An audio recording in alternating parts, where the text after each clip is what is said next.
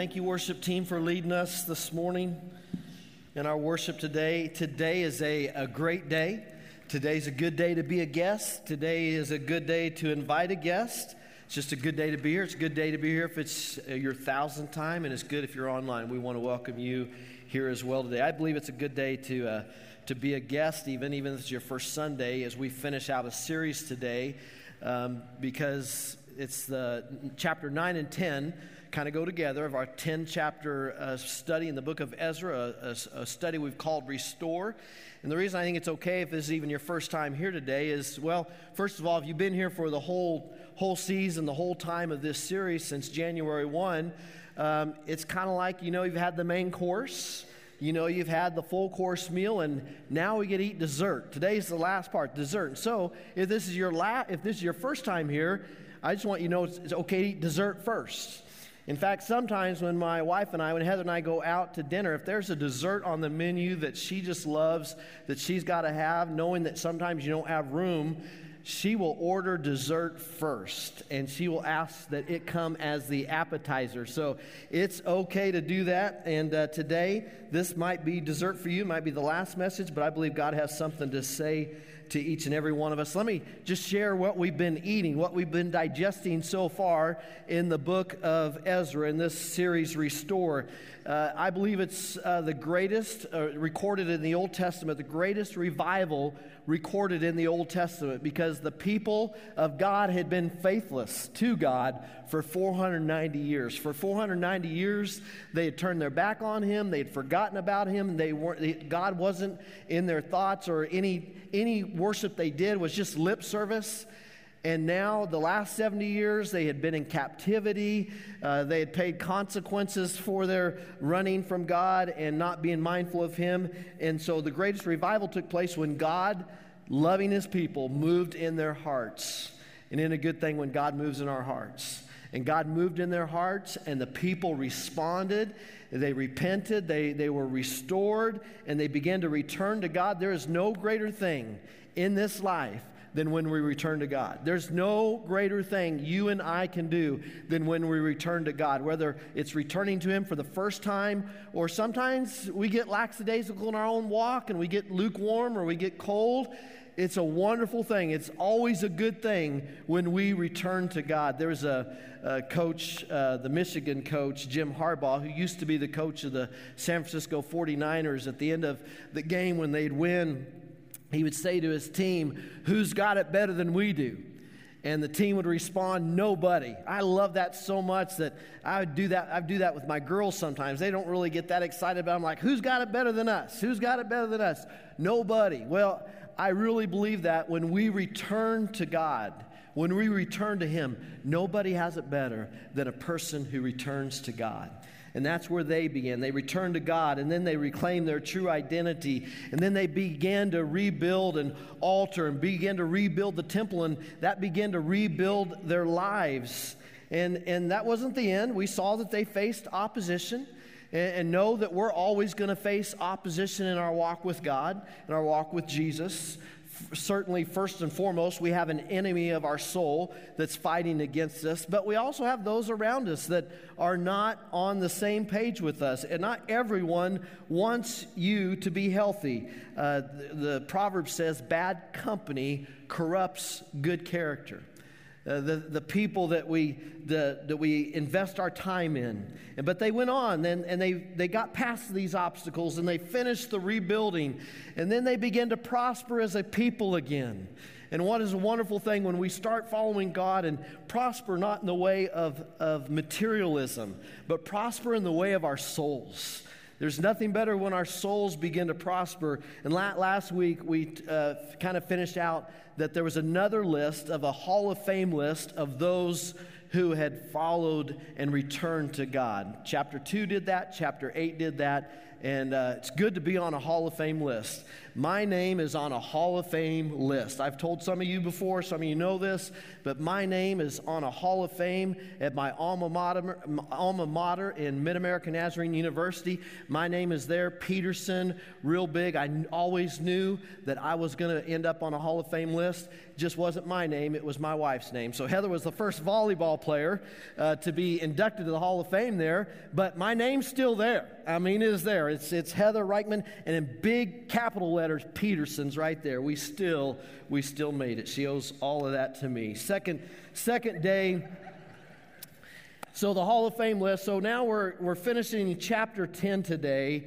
Uh, chapter 9 and 10, they go together. And at the end of chapter 10, there's a different list. And uh, I'm starting there first. We're going to get that out of the way because it's kind of the bad news is there's a list of a Hall of Fame that we've seen twice in the book of Ezra. The last names written in the book of the Ezra is the list that you don't want to be on. It's more of a Hall of Shame.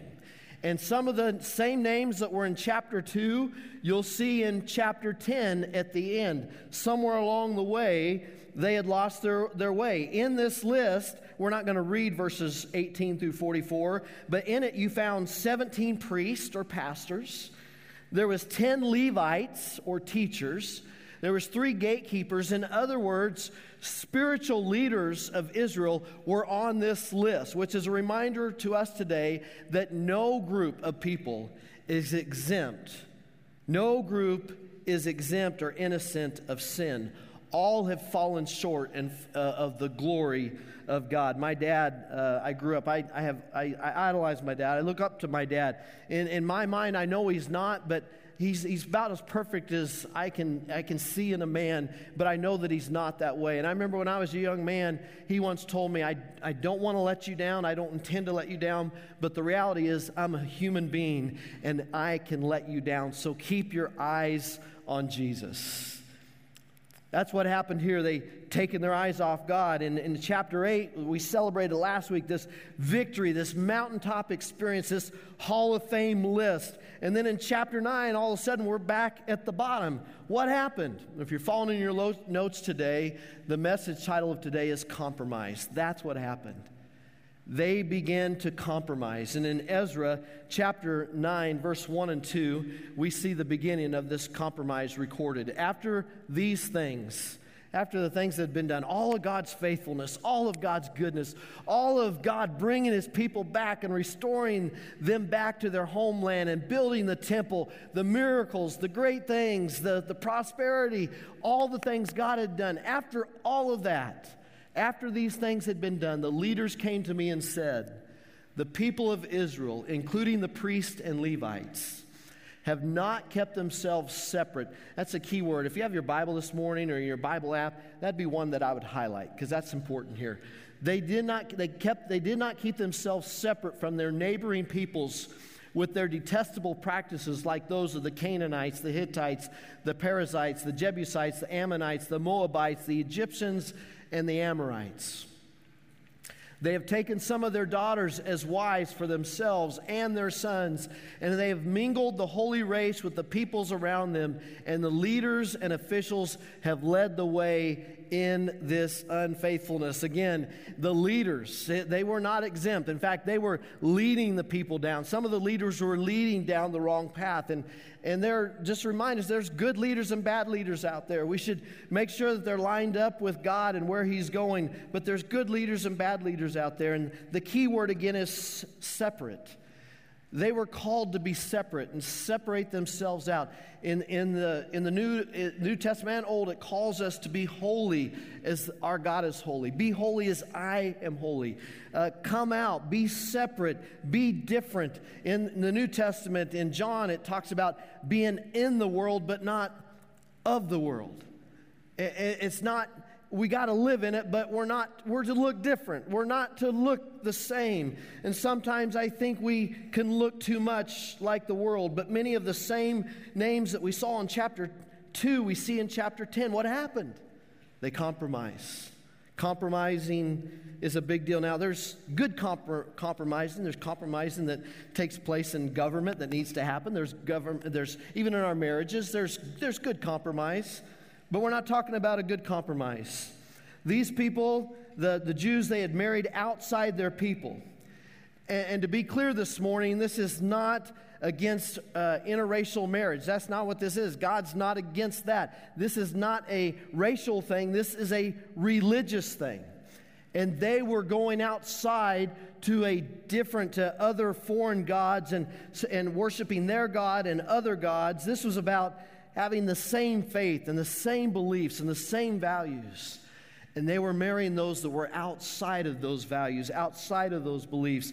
In 2 Corinthians 6:14 it says, "Do not be unequally yoked with unbelievers."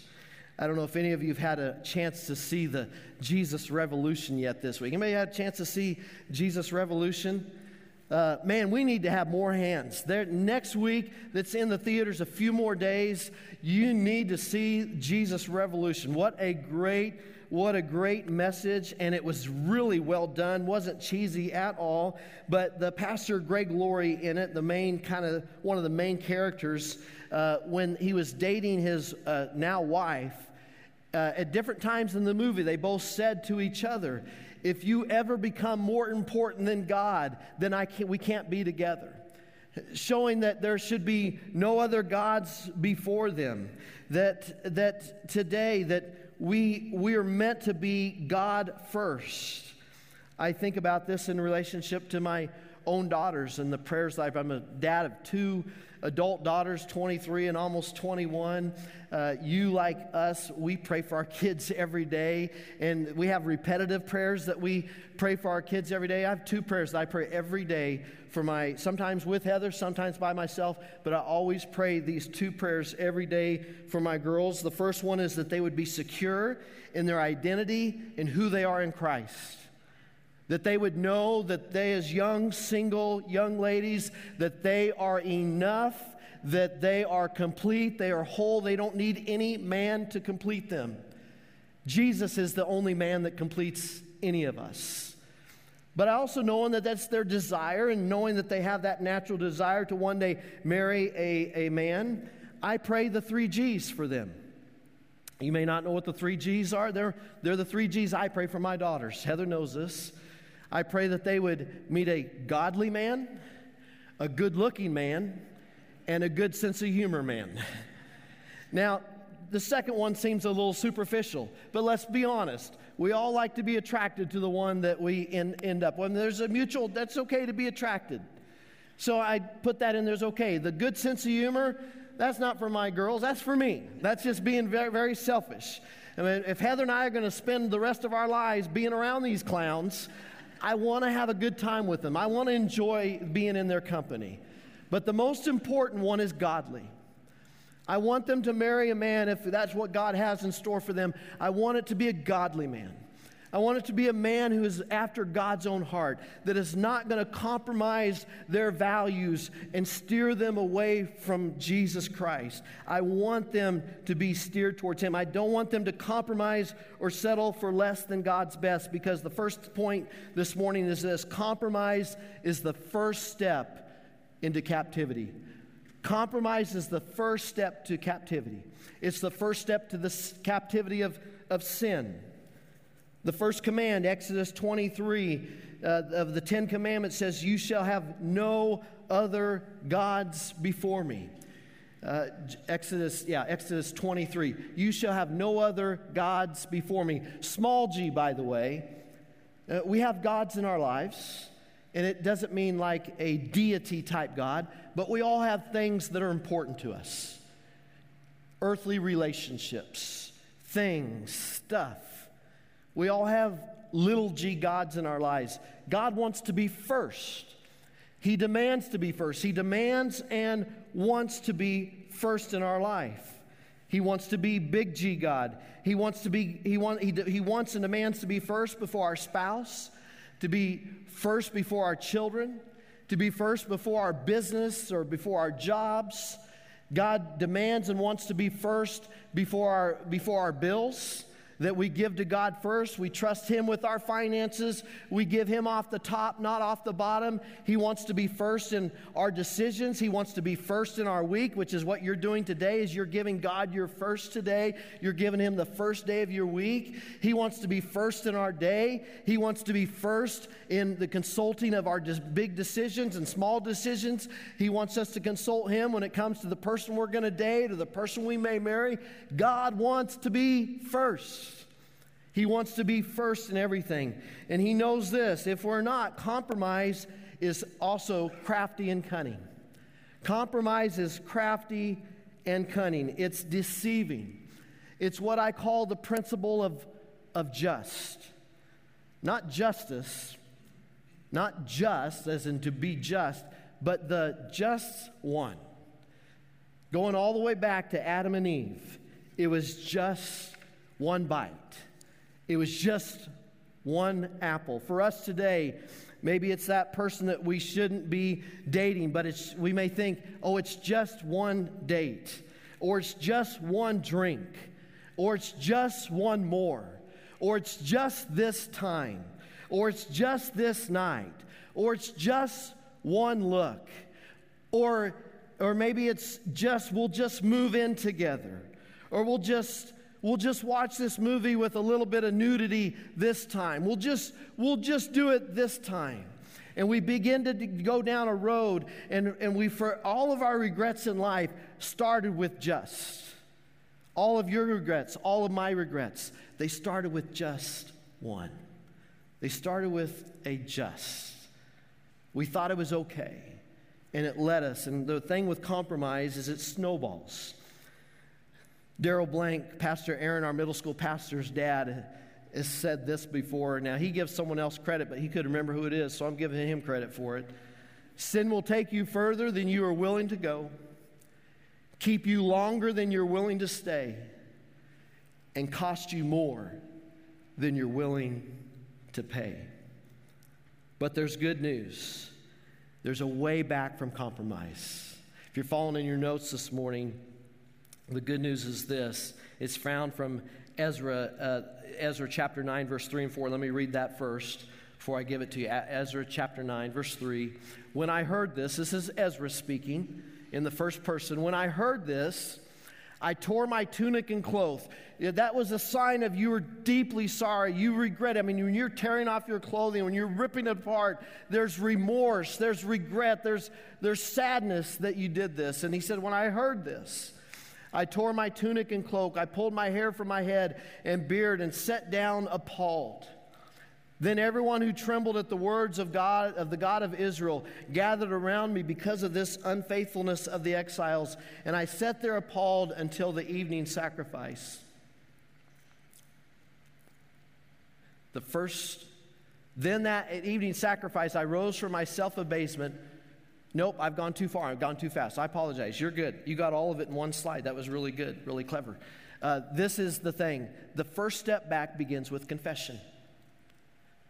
Compromise will lead us down a road that we never wanted to go. We didn't want to stay there. But the good news is there is a way back, and it begins with confession. Confession is admitting guilt.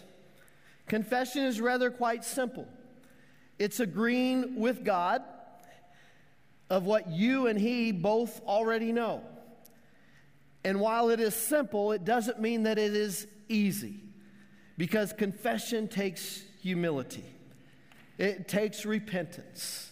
Con- confession means uh, being sorry and agreeing with God, but we need to do more than admit guilt. We need a resolution. We need someone who will intercede for us. You've seen press conferences of a coach and maybe or a quarterback and the team had just lost, and a good coach or a good quarterback, they take responsibility. They, they, they say, hey, this was on me. I need to do a better job of coaching, or I need to lead the team better. I'm the one that caused us to lose. They, they take ownership. And in Ezra chapter 9, verses 5 and 7, you're going to see a great leader in Ezra taking ownership for what wasn't his. He wasn't marrying the foreign women. He wasn't serving foreign gods. He wasn't compromising. But look what Ezra does as a good leader. He says, Then at the evening sacrifice, I arose from my self abasement with my tunic and cloak torn. And I fell on my knees with my hands spread out to the Lord my God, and I prayed, I am too ashamed and disgraced, my God, to lift up my face to you because our sins he could have said, because my people's sins, their sins. No, he says, our sins. He takes ownership, are higher than our heads, and our guilt is reached to the heavens. From the days of our ancestors until now, our guilt has been great because of our sins.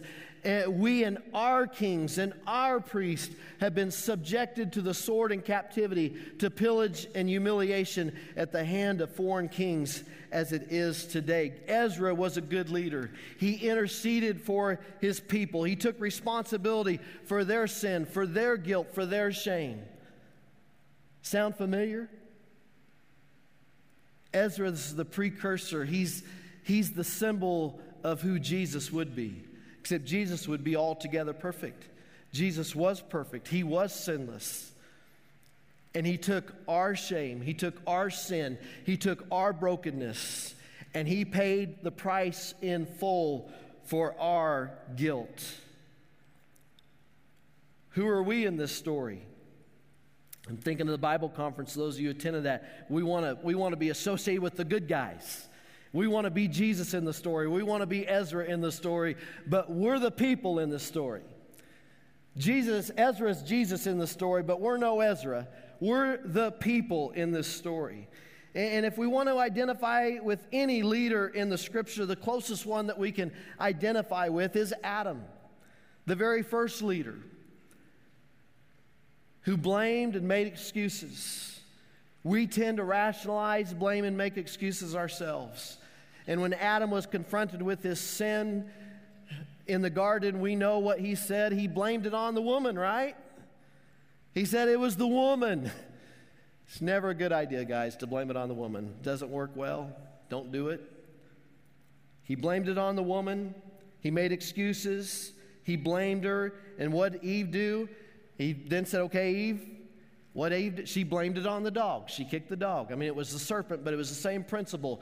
It, she, it just went down, and we, we went in this blame game. And you've heard what it is to blame. It's short for be lame. Or if you want to be, if you want to blame, you're going to be lame. I was with uh, my roommate for just, I went to a funeral in Sacramento this week of a great board member at our first church, a great leader, and it allowed me and afforded me the opportunity to have three hours with my college roommate who I hadn't seen in 16 years. And uh, he's a counselor today, he's a doctor. Spends 20, you know, 40 hours a week counseling people. And I was just talking about how sometimes there's people or folks, and I wasn't including myself in this, that I, I said that they don't want to take responsibility. And he said, Petey, we're all like that. Everyone that comes to me, that's where they start, that's where they begin. It doesn't start with them, it starts with looking at something else. It starts with looking at their husband or their wife, or starts at looking at someone at work, or it's, it's always looking out. It's never starting here. But oh, how things begin to change when we begin to look inward and we begin to take responsibility ourselves. And Ezra here, he owned it. And when we own it, the opposite happens of what we think. It actually inspires everyone. When we own things, when we own it for ourselves, when we own our own sin, when we own our own mistakes, it actually inspires people. When we humble ourselves, it actually brings inspiration. And we see that in chapter 10, verse 1. While Ezra was praying and confessing for sins that he did not commit, weeping and throwing himself down before the house of God. A large crowd of Israelites, men and women and children, gathered around him. They too wept bitterly. The people wept because they saw their leader weeping. They saw their leader sorry for something he didn't do. It was their guilt and it was their sin, and they were inspired by, by his innocence. But when we see and realize that Jesus owned and paid our sins, it inspires us to repent. when we see that Jesus took what ours was ours. He owned our sin, He owned our shame. He brought the punishment that we deserved. It inspires us. When we come to understand that, it inspires us and it gives us something so meaningful found in verse 2. Then Shechaniah, son of Jael, one of the descendants of Elam, said to Ezra, We have been unfaithful to our God by marrying foreign women from the peoples around us. But in spite of this, there is still hope for Israel. There is still hope. There's still hope for us today. There's still hope for us because of what Jesus had, had, uh, has done for us. Ezra identified with our sin and brokenness. Christ is identified with our sin and brokenness. But notice how gentle and kind they were. They took it upon themselves first. Ezra didn't beat his people up with the Bible, he shared compassion with them first. Jesus, yes, he spoke the truth, but he first gave us grace. He killed us with kindness. It's his kindness that leads to repentance. May we follow that example of that connection first. I think of the, again the Jesus Revolution. Uh, it was so inspiring because what was inspiring others to come follow Jesus was their compassion, was their kindness, was their attitude of, hey, it's not my job to clean you up. God will do that. My job is to love you. My job is to have compassion upon you. My, my job is to let you know I'm a sinner just like you in need of a Savior. And it made me think of, it made me think of my friend Ron Salisbury, and I've shared this story before. Uh, he passed away about uh, seven years ago, pastor out in Southern California of a large church, and uh, God was doing great things. People were coming to Jesus, and one of the ones that came to Jesus was a young lady. She came forward, she came to Jesus, gave her heart and life to Jesus Christ, and then immediately after the service, came up to Pastor Ron and said, I, I, I came to the Lord today, and I want you to know I, I'm going to quit my job tomorrow. And he said, Hey, hold it, hold it. You don't need to quit your job. Coming to Jesus isn't a, isn't a call to quit your job. She goes, No, I need to quit my job. And he goes, No, let's talk a little bit first. You don't need to quit your job just because you came to Jesus. And he said, What do you do? She goes, I'm a stripper. Maybe we need to look for something. And, and that church and him, they helped her find a job as a, as a checker at the local grocery store. And, and word got out from the rest of the community of that church of about 2,000. And they began to show up in her line. And they would be 20 or 30 deep, and no one in the next line. And the manager's like, hey, it's open over here. And like, nope, we want to go through here. Because some of them were even tipping her. They weren't supposed to tip, but even some were tipping her. And they were just, they wanted to know that God's best days was yet ahead for her. She continued to follow Jesus and few years later, she married and she moved to the state of Washington. And she sent back a letter to Pastor Ron a few years later. And she said, God's still at work in me. He's totally changed my life. Look at my family now and what He's done for me. But I want to thank you and your church for giving conviction in manageable doses. Giving conviction in manageable doses. We're called to love. We're called to go fishing. We let Jesus do the cleaning. He cleans our life. And, and she, on her own, she stopped her profession. She changed. And that's the last point this morning. Authentic connection with Christ will lead to real change. Authentic connection with Christ will lead to real change. I want to wrap it up this morning in Ezra chapter 10, 11, and 12. Now they, they have changed. They're changing. They say, Now honor the Lord, the God of your ancestors, and do his will. Separate yourselves, be different from the peoples around you and from your foreign wives. The whole assembly responded with a loud voice, You are right. We must do as you say. Their attitude had changed, and now they wanted to give their first and their best to God. And then the last two verses of this in verse 15 and 16, or 16 and 17. So the exiles did as was proposed. Ezra the priest selected men who were family heads, one from each family division, and all of them designated by name. On the first day of the 10th month, they sat down to investigate the cases. And by the first day of the first month, which that's three months, three months. It takes a while to, it takes a while to work through. They finished dealing. It takes a while to deal with some of the things that we've done. God instantly forgives, but then there's some things that we got to deal with. And, so they finished with all the men who had married the foreign women.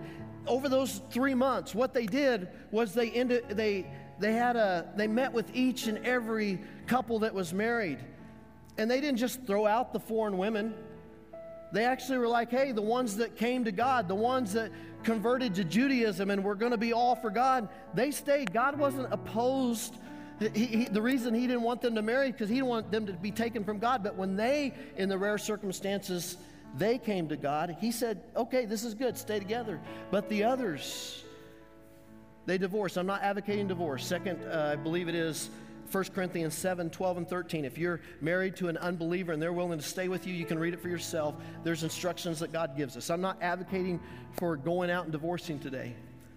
But I am advocating today that sometimes the work that God's doing us is disruptive. it's not easy. And, and there's things that He might be calling us to divorce from.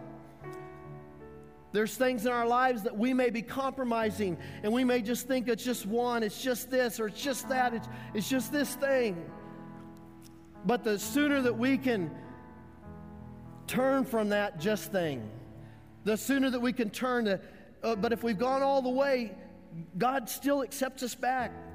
But it may be disruptive. There may be some things that God wants us to divorce from. I'm going to ask you to stand this morning. I've invited the worship team to sing a last song of our good, good Father. And this morning, as we close out this last chapter of Ezra,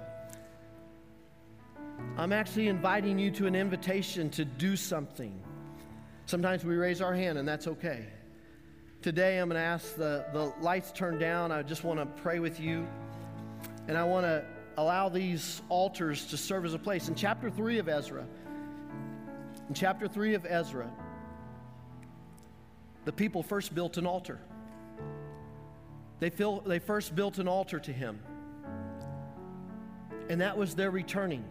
That was their saying, we're not going to compromise anymore. And this, there's nothing special about these altars. They don't, they don't save you, but I think it's, it's a good way to end this series is that we are not afraid to humble ourselves in fact, in chapter 3, I'm just going to read quickly the, the verse it says, Despite their fear of the peoples around them, they built the altar. Maybe you're here today, and despite the fears of those around you, don't worry about the, what they think. If God is calling you because He wants to restore something in your life, He's wanting you to step out by faith. Or maybe there's areas in your life that it's been just this or just that. There's been areas of compromise, but today God is calling you and re- to return to Him, to restore you, to, to make a new relationship with you, to, to bring the joy of your salvation, our verse of the year, to restore the joy of your salvation. Let God do that today. Not worrying about what anyone thinks, what anyone says, but as we sing this song and as we close out this this book of Ezra and restore. Let God restore you. Don't miss out on what He wants to do in your heart. So, these altars here, we won't bother unless you raise your hand and want us to come pray with you. But it's just a place to humble yourselves. It's a place to say, God, maybe there's a place you're compromising. You say, I'm not going to compromise anymore. I'm giving this to you. Obey God and what He has for you today. If God wants you to, would you do it today, Heavenly Father? In these next few moments, I believe that your word has spoken to us. Lord, the people responded to you. The good news at the end of chapter 10 is it's just a, a reminder of those who had turned again from you. But it's also a reminder that they're also the ones that said, we're sorry. We saw the error in our ways. We come back to you. And Lord, to anyone who turns to you, you never turn away. So, Lord, would you give us the courage today to humble ourselves and to pray, to seek your face, to bring restoration, to bring revival in our hearts? I don't care if we've been here 30 years, God. I don't care if we've been our first day. God, if you're speaking to us, Lord, would you give us courage to respond in obedience? In Jesus' name, amen. We're going to sing this song. This altars are open for you today. Would you, at the end of this series, just let God speak to your heart today? Respond to the way He's calling you.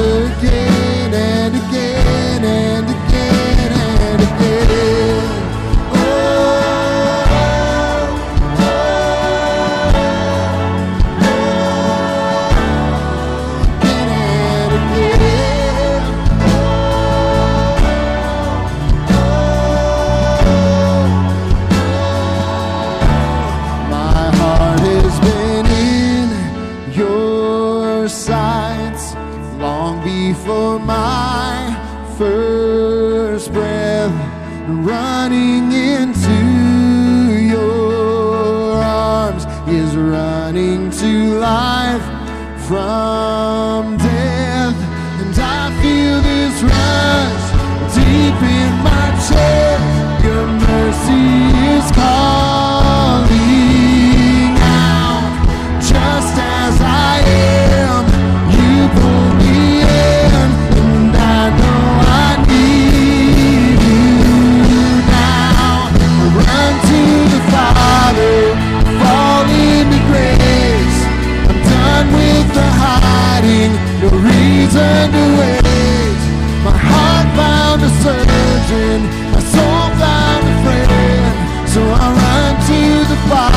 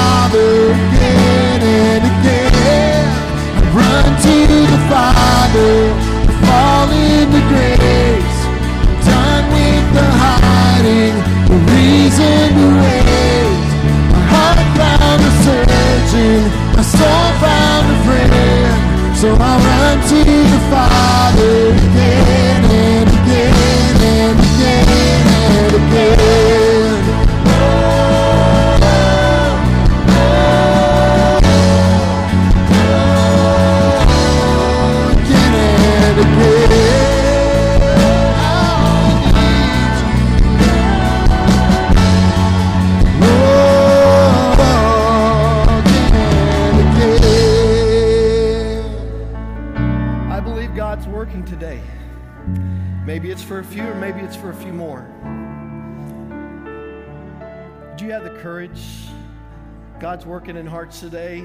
No better way to end this Ezra series than leaving here with the joy of the Lord in your heart. God wants to restore the joy of our salvation. And I just feel like there's a few more that God wants to restore that joy in. It's not condemnation. You may be up here seeking healing physically, emotionally, spiritually. It's not for us to know. What's important is God knows. But I believe God responds to obedience. Just want to give a moment. We're not going to sing again just as they're playing softly. I'm going to pray, and if you want to come forward just this moment, I'm going to close this service in prayer. Then we'll have a few announcements and go. Anyone else this morning?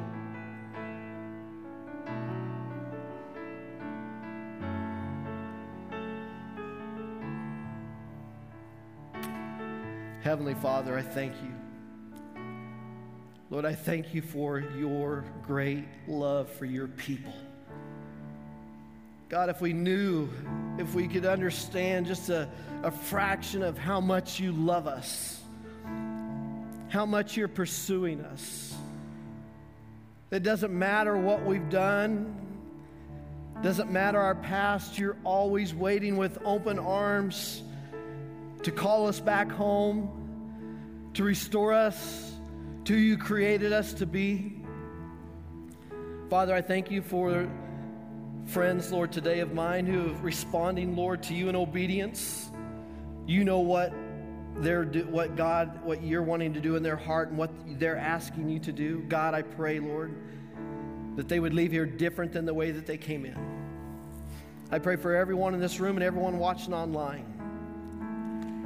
Lord, I pray that you would move in our hearts to bring revival and restoration, to restore to us the joy of our salvation. And in areas that we may be compromising, Lord, that we'll lay those at your altar. Maybe not a physical altar, but we'll lay them at your altar right now. And there might be things that we need to confess because we want to take our, our journey back with you. So, God, Lord, we confess to you today. And we thank you for your word that reminds us of your faithfulness. So, God, we love you, not because we loved you first, but because you loved us first. Lord, I thank you, God. I pray you'd help us as we go out in our week and as we finish this series of Restoring Ezra. Help us to share the good news with others. May we love as you have loved us, that may be inspired to return back home to you. We give you all the praise and give you all the thanks in Jesus' name. Amen. I'm going to let you be seated just for a second as Pastor Nate closes out. All right. Hey, if you said that prayer, if you have something that you're running to the Father for, if you're choosing to leave this place and to run towards the Father, I'm going to bring back up that QR code again for Right Now Media. We got to start somewhere. We don't run to these doors and then we start walking again we keep running and we keep running to the Father and we keep running to the Father. And we've, we've brought up that first 15. The first 15 minutes of your day, you spend time with Him, five minutes in prayer, five minutes in worship, and five minutes in, this, in His Word. And we have a lot of tools for that. This is one of them. So if you want to jump on it now, it's totally free. The church pays for it, but this is for you. This is for you. Keep running. Keep running. With that, we have the auction going on. Tickets are on sale right here. So please be a part of this. Even if you have something to do today and you can just take a picture of that QR code out there and keep going with the silent auction, be a part of that. Let's show our youth that we are for them. We are for the next generation. With that, you guys have a great day. See you next week.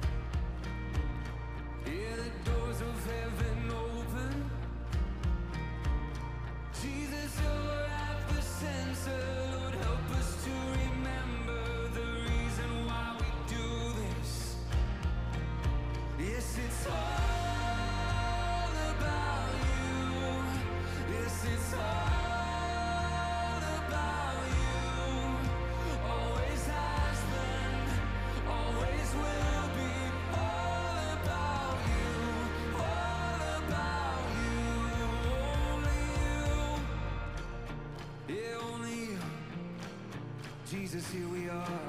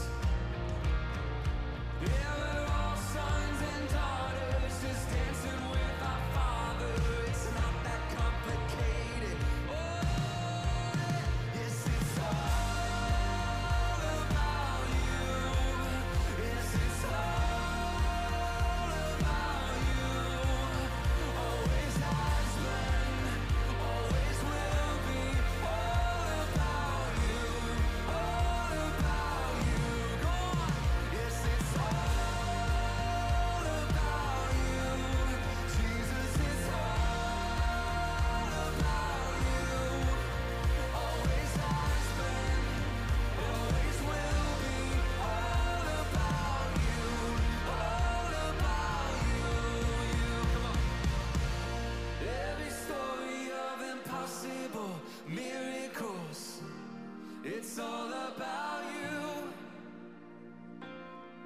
In every story of a prodigal coming home, it's all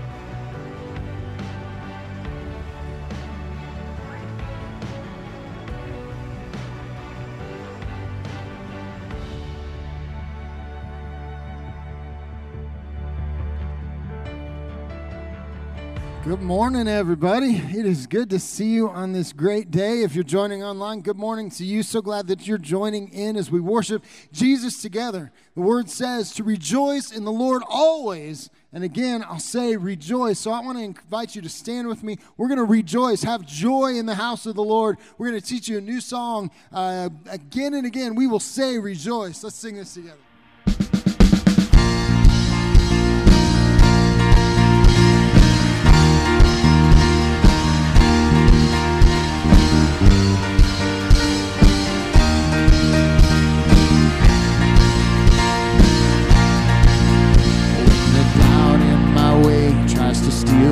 You say, saying I have no reason to praise, I will give thanks. Oh, I will give thanks. When the roar that I hear is the voice of my fear, trying to silence this hope in my heart, I will give thanks. Oh, I will give song of thanksgiving is my battle cry. With joy as my weapon, I'll stand and defy the lie of the dark with my hands lifted to the sky. I will rejoice. I will rejoice. And I will dance in your kindness and claim every and amen. I will rejoice. I will rejoice. And I will shout of your goodness forever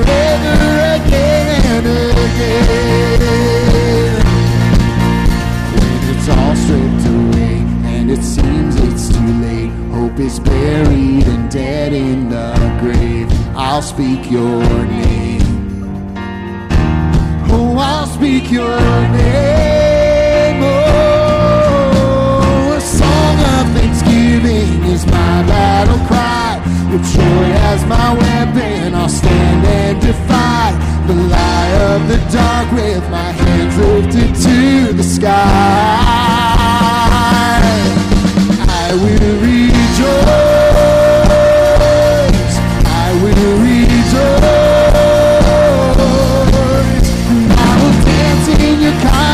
And claim every yes and amen.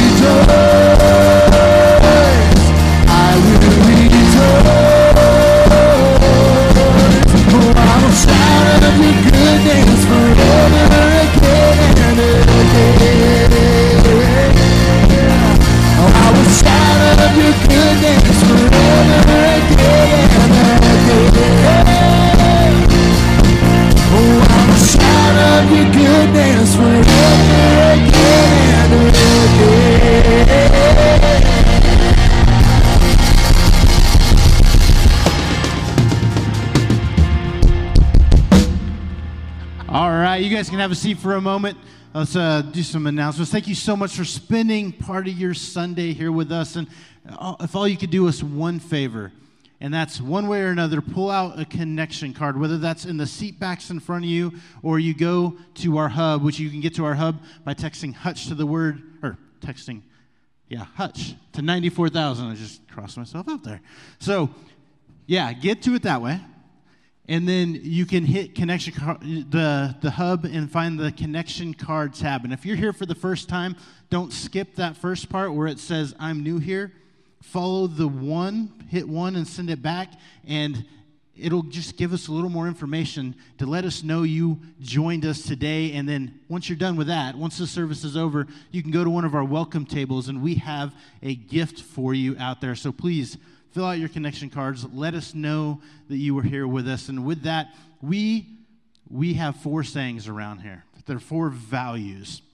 And two of them are happening today. One of them is out right out here in our gym. It is our youth auction. It is one of the ways that we show we are for the next generation. We pour into our youth so they can go on all these incredible trips this summer and we show we are for the next generation. Another thing is we are for growing deep. Now the growing deep, the for growing deep, that's an individual thing. That's that's on you guys.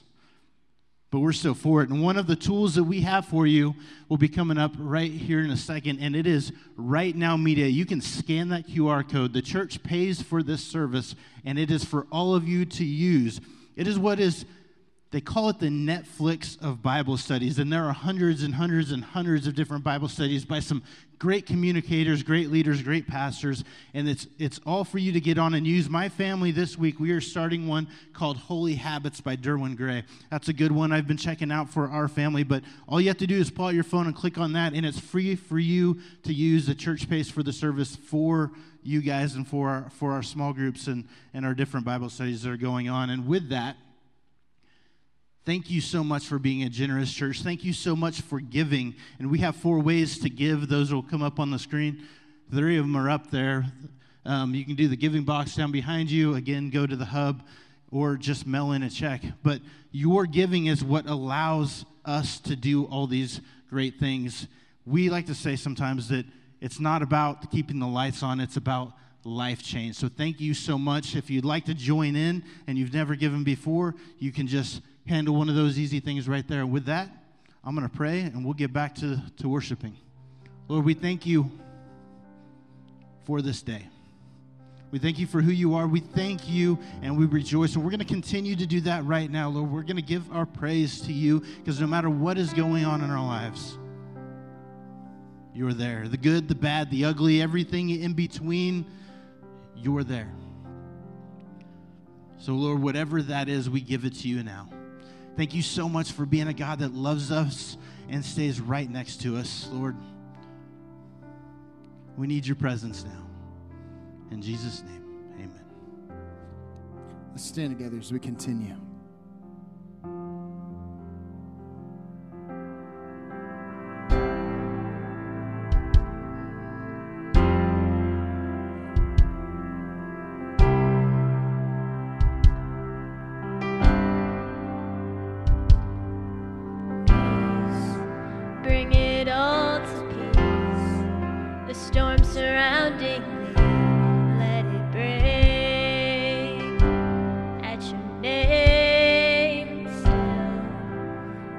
The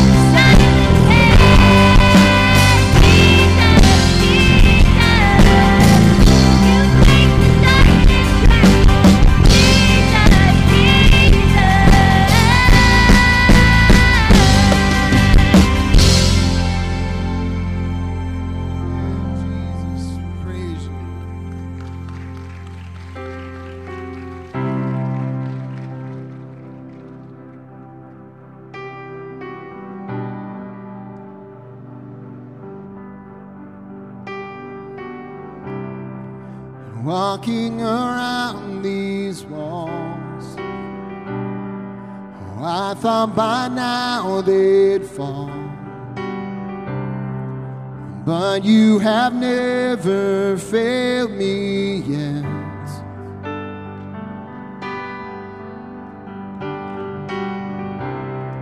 And waiting for change to come, knowing the battle's won.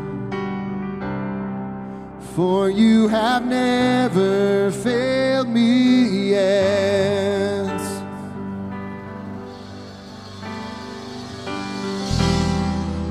promise still stands. Great is your faithfulness, your faithfulness. I'm still in your hands. This is my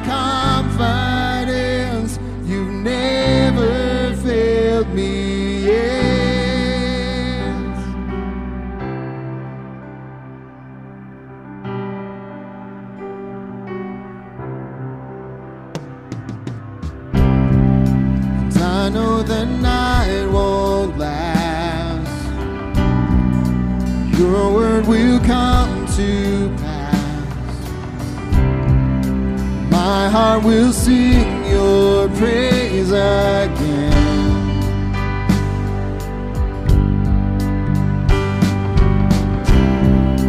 Jesus, you're still now. Keep me within your love. My heart will sing.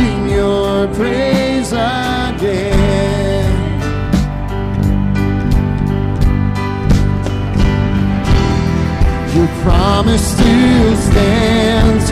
Great is your faith.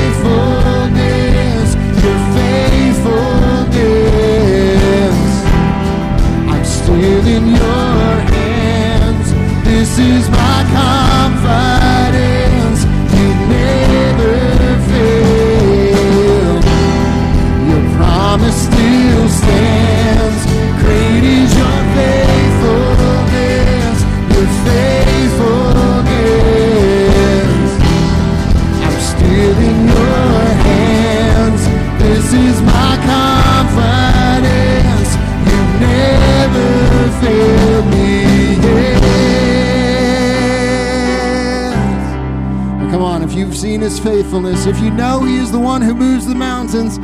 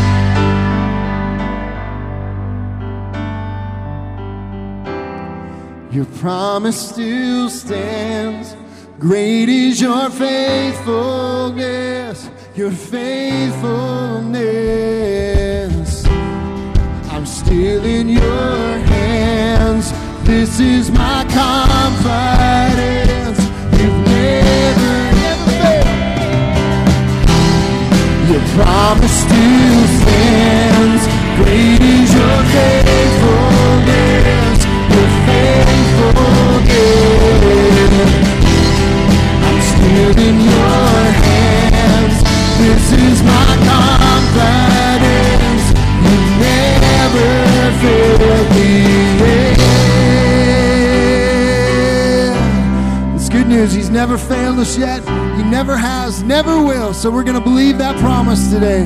Thank you, Lord, for that promise of your faithfulness, your faithful love.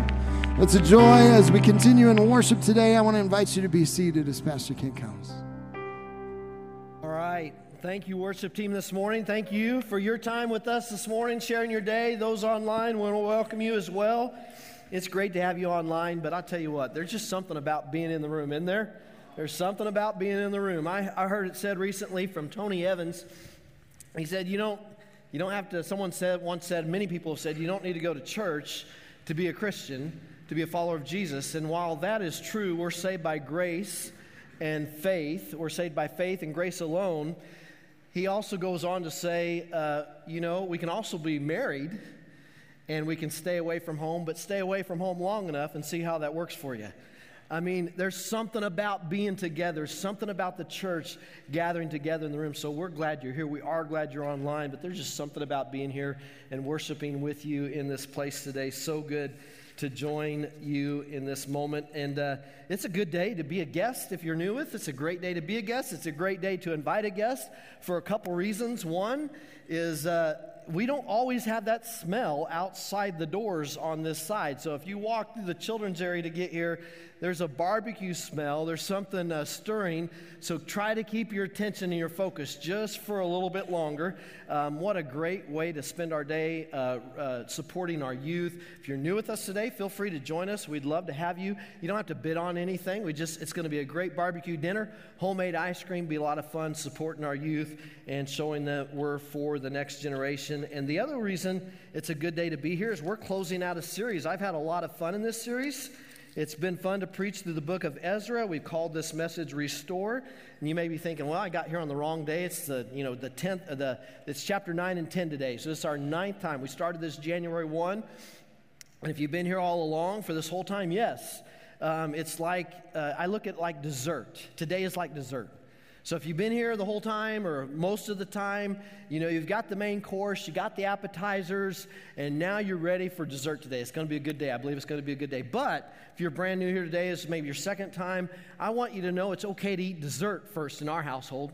Um, Heather, when we go out, my wife, when we go eat, sometimes if there is something on the menu, it's like a dessert you cannot pass up. She orders dessert first to make sure she has room. So it's okay to have dessert first today. Let me tell you where we've been so far, what we've been eating and digesting out of the book of Ezra. Uh, it's probably the greatest uh, recorded revival of the Old Testament uh, is found in the book of Ezra and Nehemiah because 490 years the people had been faithless. 490 years, God's people turned their back on him, didn't care about him. And even if they were worshiping him, it was, it was lip service. It wasn't with their heart, all their heart, soul, mind, and strength. They had gone a different direction. The last 70 years, they were in captivity and they were held by foreign occupiers in a foreign land. And yet, God was working on a plan all along to bring them back and restore them. And God, we see in chapter one, God moved in their hearts. He even moved in the heart of a foreign king. He moved in their hearts. They responded. They repented. They began to return back to Jerusalem and to their homeland. They were returning back to God's call to them. And as they returned, and which, by the way, there's nothing better than when we return to God. They found it.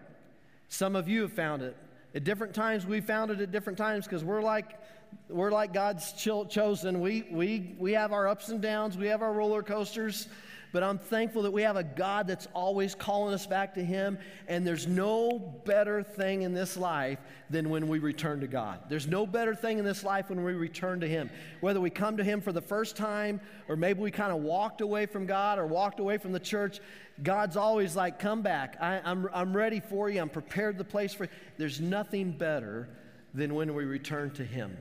Uh, there's a coach, uh, Jim Harbaugh, the Michigan Wolverines, used to coach the San Francisco 49ers. And when they'd win a game at the end of the game, he would pull his team together and he would say, Who's got it better than we do?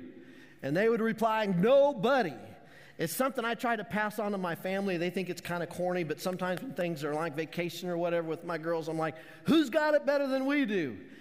And they're not getting out of the car until they say, Nobody. Uh, it's, we, we've got it so good when we come back to Jesus, when we come back to the Lord, there's no better thing than returning to God because then we, like the chosen Jews, they reclaim their true identity. They began building an altar and a temple. They began to rebuild their lives. Their lives were being restored. And, and, and it wasn't smooth sailing. We saw in chapters around 5, 6, they began to face opposition. And just know this in our journey with God, we're going to face opposition. There is an enemy of our soul, number one. But number two, not everyone wants you to be healthy. Not everyone wants you to be on a healthy track in your life. Uh, Proverbs says, good, uh, bad uh, company corrupts good character. And they faced some of that opposition, but then we continued on. They overcame the opposition with God's grace and God's help. They continued on, they finished rebuilding. Then they began to prosper as a people. And I'm not just, I'm not talking about material prospering. I'm talking about spiritually. Their souls were prospering. They as a people were prospering. They were too physically, but I'm talking about a spiritual prospering. And then last week, we celebrated chapter 8, as in chapter 2 that we saw, another list of Hall of Famers who were called out, recorded by Ezra as those who had responded to God's call to return to Him. It's great to be on a Hall of Fame list. I know some of you don't know. I'm in the Hall of Fame at my alma, uh, mater. I'm going to brag a little bit. I, uh, at MidAmerica Nazarene University, you can go and find the name Peterson. It's just under the wrong sport. It's in volleyball. Heather was the first elected into the Hall of Fame uh, at our alma mater, but I made it in on her coattails. My name is still in the Hall of Fame today. Today, in chapter 9 and 10, we're going to put the, they two go together. There's a list of names again at the end of chapter 10, 18 through 44. We're not going to read all those names, but here's what we need to know about them. They, this was not a list of, like we've had two previous times before, of a Hall of Fame. This was now the Hall of Shame. This was a list of those who uh, we're going to see what they did today, but they had kind of turned back away. In fact, some of those same names that you see in chapter 10, they're in chapter 2. They got off to a good start, but they weren't finishing well. There's good news. They're still going to finish well, but there's another list of names. And in these lists of names, in chapter 10, there was 17 priests, or what you'd say is pastors. There was 10 Levites, or, or uh, teachers. There was three gatekeepers. These were the spiritual leaders of Israel. They was the spiritual leaders of that day, and they were part of the group, which reminds us today, it reminds us that even pastors are not innocent of sin. No group of people of in, is innocent of sin. Every single one of us has something in common today. We're all sinners. We've all fallen short of God's grace and mercy, but He, in His love, is calling us back to Him. My dad, I have so much. I look up to my dad. In my mind, he's not perfect, and he knows that. But in my mind, he's about as close to perfect as he can be. And he's 82 years old. And many years ago, when I was a young teen, he once told me, Kent, he was a pastor himself. He said, Kent, I, I, I can let you down. I don't intend to let you down. I don't want to let you down, but I'm human, so I can let you down. I can let you down. Keep your eyes on Jesus. And this is what happened in, in, chapter 9 and 10. They took their eye off the ball. Chapter 8, they were celebrating this victory. They were in the Hall of Fame list. And now, chapter 9, they're down at the bottom. What happened? If you're following your notes today, it's one word that was their demise. It was the word compromise. They compromised. Chapter 9, verses 1 and 2 begins to tell the story. Ezra records after these things had been done, the leaders came to me and said, After these things had been done, the first eight chapters, God's faithfulness, His goodness, His bringing them back to bringing them back home, helping them rebuild, helping to restore their lives. After all these great things and miracles of God and good things of God, after all these good things, after they had all been done, the leaders came to me and said, The people of Israel, including the priests and the Levites, the leaders, have not kept themselves separate. That's a, a key word here. And if you're following along in your Bibles or even in your, in your uh, smartphones, it's a good place to just highlight. That's an important word today. They, kept, they did not keep themselves separate from the neighboring peoples with their des- detestable practices, like those of the Canaanites, Hittites, Periz- Perizzites, Jebusites, Ammonites, Moabites, Egyptians, and Amorites. They have taken some of their daughters as wives for themselves and their sons, and they have mingled the holy race with the peoples around them, and the leaders and officials have led the way in this unfaithfulness. They had gotten comfortable. They'd returned home. They'd returned, and the leaders were leading the way. I mean, there's good leaders and there's bad leaders out there. Be careful who you follow. Uh, just because a leader doesn't mean you're a good one. There's good and bad, good kings, bad kings, but the key word is said to separate. God calls us out as His people to be holy as I am holy, to be different, to come out, to separate yourselves, not to be weird. I mean, there's an element that it's weird. Um, people following Jesus, there's, I get there's that element, but we're not called, I'm not calling us to weirdness. I'm not calling us to separate ourselves from the world we live in. Uh, in. In 1 Corinthians, it says to be in the world, but not of the world. Jesus, what he, where did he spend a lot of his time? He was comfortable with sinners and the religious. He was comfortable with everybody. He spent time with everyone, but he didn't fall into their sins. He didn't live out their sins. He was called to be different. God moved the people to return home, but the problem is they didn't change all their practices. They didn't change all their ways. When God saves us, He calls us out. He sets us apart. He calls us to be different. And many of those names in chapter 2 are now on this hall of shame in chapter 10. What happened? They compromised. They married outside the people. To be clear, to be clear, this is not this is not against interracial marriage. God's not opposed to interracial marriage. This was an opposition to a religious, to being op- opposed religiously. This was this was I, I, not identifying with, with God anymore. It was identifying and not worshiping the same God.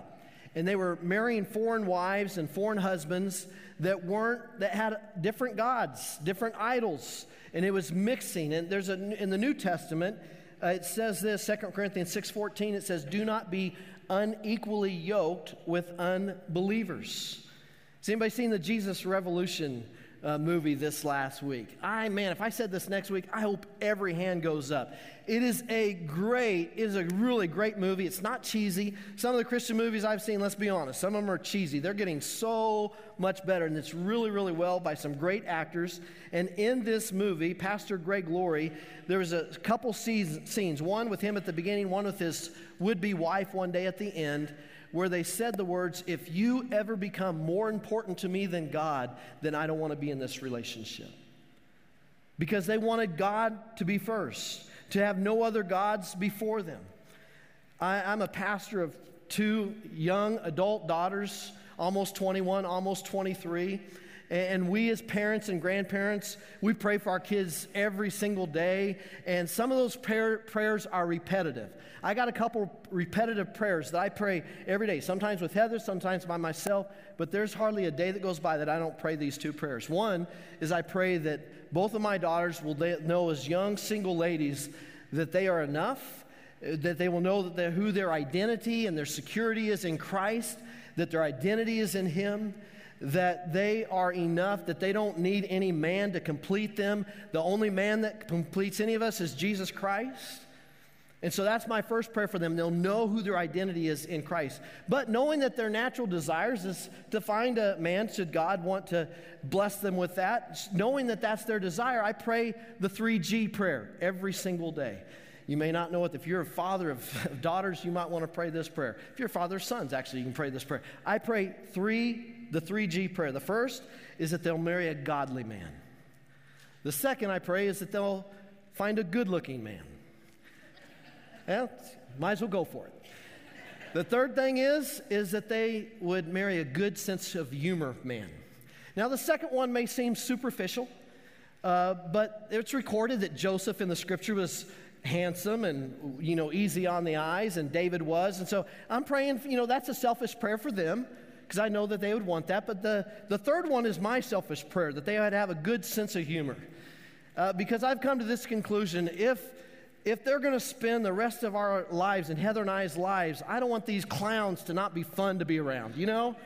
I want to get something out of it. I want to enjoy something in it. But the number one prayer that I have is that they'll be godly, that they will be a man after God's own heart, that they'll love God, they'll pursue God, and they'll be equally yoked with Him. So I pray that for them. I don't want my daughters to settle for less than God's best or to compromise.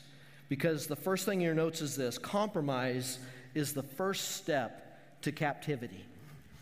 Compromise is the first step to captivity. I remember what it was to be young and dumb, and I thought, man, I could date anyone, and I would just bring them over to what I believed and my thoughts.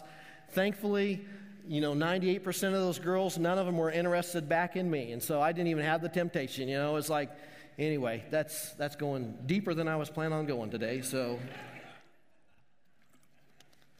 TMI, too much information. Compromise is the first step to captivity, to sin. The first command, Exodus 23, says, You shall have no other gods before me. It's God's first command to us. And when he says no other gods, it's small g, because we do have little gods in our life, and this isn't a deity that we're talking about. We're talking about our maybe our spouses or our children, our things, our stuff. That we have those things in our life, but they're not to be more important than God. God is to be first. God wants and demands that He is first in our lives that he is first with our spouse, that he becomes first with our children, that first before your business or before your job, that he's to be first before we pay the bills, that he gets the first off the top. He's first in our finances. We trust him first, that he's be, to be the first of our, of our week. So, what you're doing today is you're giving God your first. You're giving God the first day of your week, gathering together as the church. God wants us to give us the first of our days to him. Trust him with everything. He wants us to give him first. He wants us to consult him first about the people uh, that we might date or the people that we might marry. God wants to be first. Because if he's not, compromise is coming. And the second thing is compromise is crafty and cunning. It's deceiving. I call it the just principle or the just one principle, the just or the just one principle. Uh, for Adam, our, the, the very first, it was just one bite. It was just one apple. It was just one bite of fruit. For us today, it can be many different things. It can be that someone we know we shouldn't date that doesn't share our values, but it's just one date, or it's just one drink, or it's just one more, it's just this time, or just this night, or just one look, or we'll just move in together, or just this movie that really goes against my values, but just this one. There's so many just things that are compromises that take us away from God's best for our life. And every regret I've ever had, that you've ever had, started with just one. And then that compromise begins, and that compromise snowballs.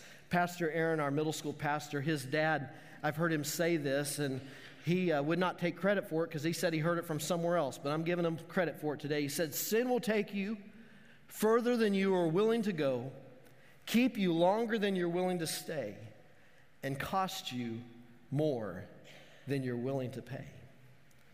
The good news is, God has a way back after compromise. There's a way back from compromise. Ezra chapter 9, verses 3 and 4 says, When I heard this, this is Ezra in, in, in first person saying, When I heard this, I tore my tunic and cloak, pulled my hair from my head and beard, and sat down appalled. He was so disgusted. He was so, it so bothered him the sins of his people that he tore up, he tore his clothes. It was a sign of he's appalled by this. Then everyone who trembled at the words of God of Israel gathered around me because of this unfaithfulness of the exiles, and I sat there appalled until the evening sacrifice. confession. That's the road back. The first step begins with confession. Confession is admitting guilt. Confessing is telling the honest truth about what you've done that both you and God know. You, you both know it. We both know it. It- It's being honest with God about it. Confession is a simple act, but don't confuse it with an easy act because confession requires humility. Confession requires being sorry. Confession, repentance requires coming in agreement with God that He's right and we're wrong.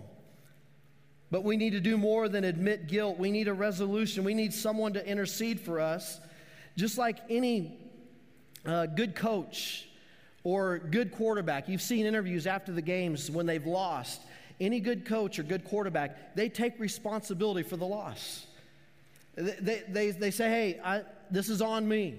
The coach says, I need to coach better. The quarterback says, I need to play better. But they take responsibility for the team. Any good leader takes accountability and, for, and responsibility. And here in Ezra chapter 9, verse 7, verses 5 through 7, we have a great leader. Ezra is exemplary of this.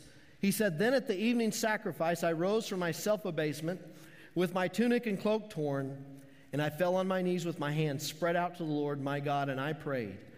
I am too ashamed and disgraced, my God, to lift up my face to you. Keep in mind, Ezra, he didn't he wasn't one of the ones that married the foreign women. He wasn't the one uh, going into idol worship and, and walking away from God, but he's taking credit. He's shamed and disgraced. He said, My God, to lift up my face to you because our sins, not my people's sins, not their sins, our sins.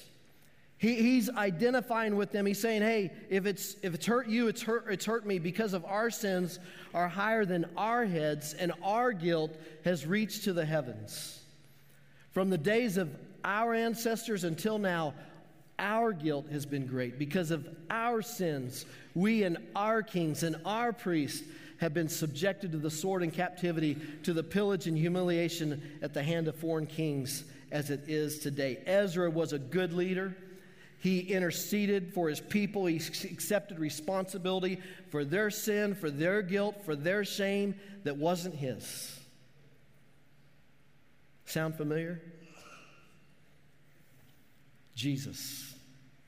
Ezra's the precursor. He's the example of what the perfect Jesus was, who took our place, who took our shame, took our guilt, took our shame. He bore our consequences and paid the price for our sin. Ezra in this story is most like Jesus. Who are we in this story? If you went through the Bible conference, this is, you kind of know where I'm going with this. Uh, we're, not, we're not Ezra. We'd like to be Ezra in the story. We like to be the hero in the story, but we're the people in this story. We are the ones that turned our backs on God. We're the ones that have been faithless for 490 years. Ezra represents Jesus. We are represented by the people. If we want to identify with any leader in the Old or New Testament, the one we close, most closely resemble is Adam, the first leader, who sinned against God and immediately went into the blame game. Immediately began to make excuses because that's what we do. We blame others. We make excuses for our sins. We, we don't own up to it. And, and Adam, he was someone who blamed and made excuses. When God first came to Adam, he said, Hey, the woman made me do it. Guys, it's never a good idea to blame the woman. Let me just say that. Never works well. But then he went to Eve, and who'd Eve, Eve blame? Well, she kicked the dog. She blamed the dog. Well, it wasn't the dog, it was the serpent. But you see what I'm saying? It, we just started this blame game. That's, that's who we are most like. But Ezra was most like Jesus, and he owned it. When we own it, when we come to the place that we own it, it actually it does the opposite of what we think. When we own our sin, we receive grace. God opposes the proud, but he gives grace to the humble. When we humble ourselves, he comes close. When we confess, he comes near.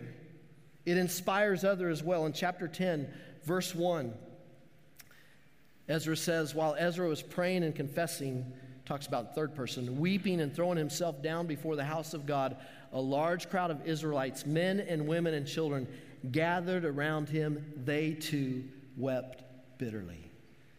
When they saw that their leader, who was innocent, of the sins that they had committed. And yet he took ownership of it. It inspired them. And it gave them a word that is so important that we all need, found at the end of verse 2. Then Shechaniah, son of Jehiel, one of the descendants of Elam, said to Ezra, We have been unfaithful to our God by marrying foreign women from the peoples around us. But in spite of this, there is still hope in Israel. Despite of this, there is still hope because of what Jesus Christ has done for us. No matter our sin, no matter our regrets, no matter our shame, no matter our brokenness, no matter our past, because of what Jesus has done, we still have hope. That's why we gather. We're a people of hope. We have a hope and a future because of what Christ has done for us. And Ezra identified with the sin and brokenness of his people, just like Christ is identified with our sin and our brokenness. And they didn't beat him up either.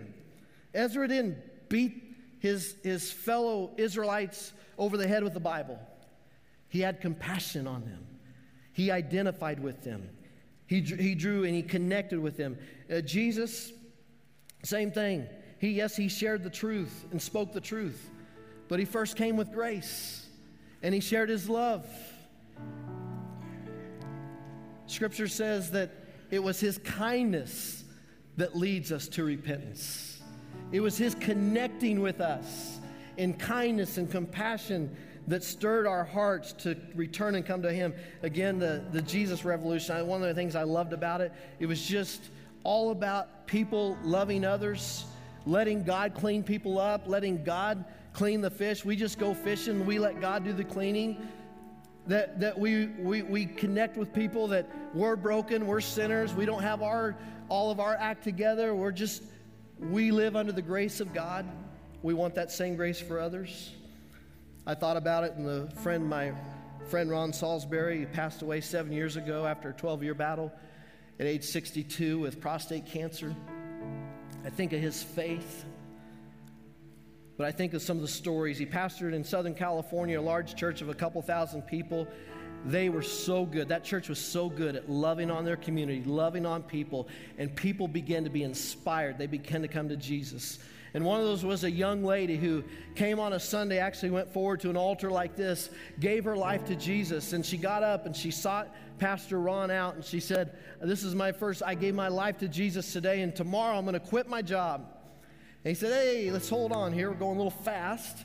Uh, you don't need to quit your job when you come to Jesus. He goes, No, no, I really think I need to quit my job. I'm going to do it tomorrow. And he goes, No, you, let's, let's talk a little bit about it. What's your job?